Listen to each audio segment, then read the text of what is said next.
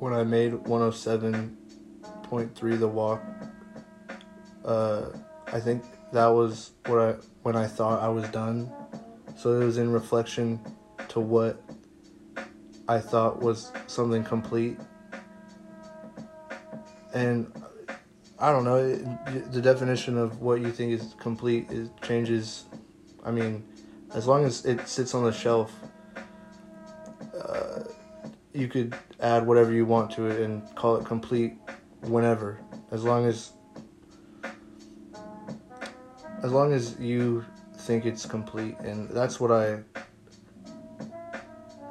I mean, as much as these little radio segments can just be filler and I mean that's what it, it is just filler but I, I had an idea of how this should work and how I wanted it to look and because this is all just based on what I think the radio works like and what I think how I think it should sound and it's really just a, lot of experimenting with the iPhone um, and where to put the mic when I'm doing doing this stuff. Uh, I think with all the recordings, the mic has changed. Like, yeah, with every single recording, the mic is in a different spot.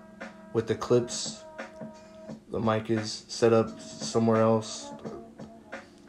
I have no, I have no knowledge if it's gonna sound good. I kind of just listen to it real quick and decide uh, does it does it fit and that's where it could get subjective. You know, someone else might hear it and it'll sound off. You know, whatever. Um, but just like I said in 107.3 The Walk, uh, I think I did, I did what I wanted, like what I was trying to go for. Like, I, oh, I mean, I didn't have the idea in mind at the end, like, oh, this, I'm gonna put uh, the radio incorporated into all this. I'm gonna put a clip of Jacob's Ladder into this, or I'm gonna put a, a speech.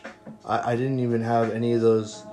They kind of just came. I messed with, and I liked what came out of it. And I mean, sure, I did. I did go off on some tangents, but like it was what I is what I believe in, and that's why I decided to name. You know what he said? He said the only thing that burns in hell is the part of you that won't let go of your life. Your memories, attachments, they burn them all away. But they're not punishing you, he said. They're freeing your soul. Relax. I'm not sure if I've gone over the ratio of talking compared to music. I've probably already done that, but man, the radio does the same. Like, you know how many commercials they they run? I feel like, and I don't know. Um, but anyways, I'm not supposed to even be using clips. I guess I, I read something.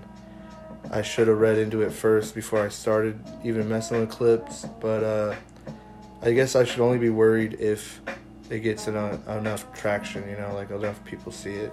If only five people listen to this, dude, it's like, what's it hurting? I I don't know. Um, but I feel like all this was because of I listened to some some like track or it was like a long form it was just like the radio. It was like a 48 minute upload on SoundCloud and I think it was fan made but like I don't know, it was like Claro was in, did the first one I think and then someone else came in at like they would play a song and it would, it was some soul. Like I was like, damn, like I like this song.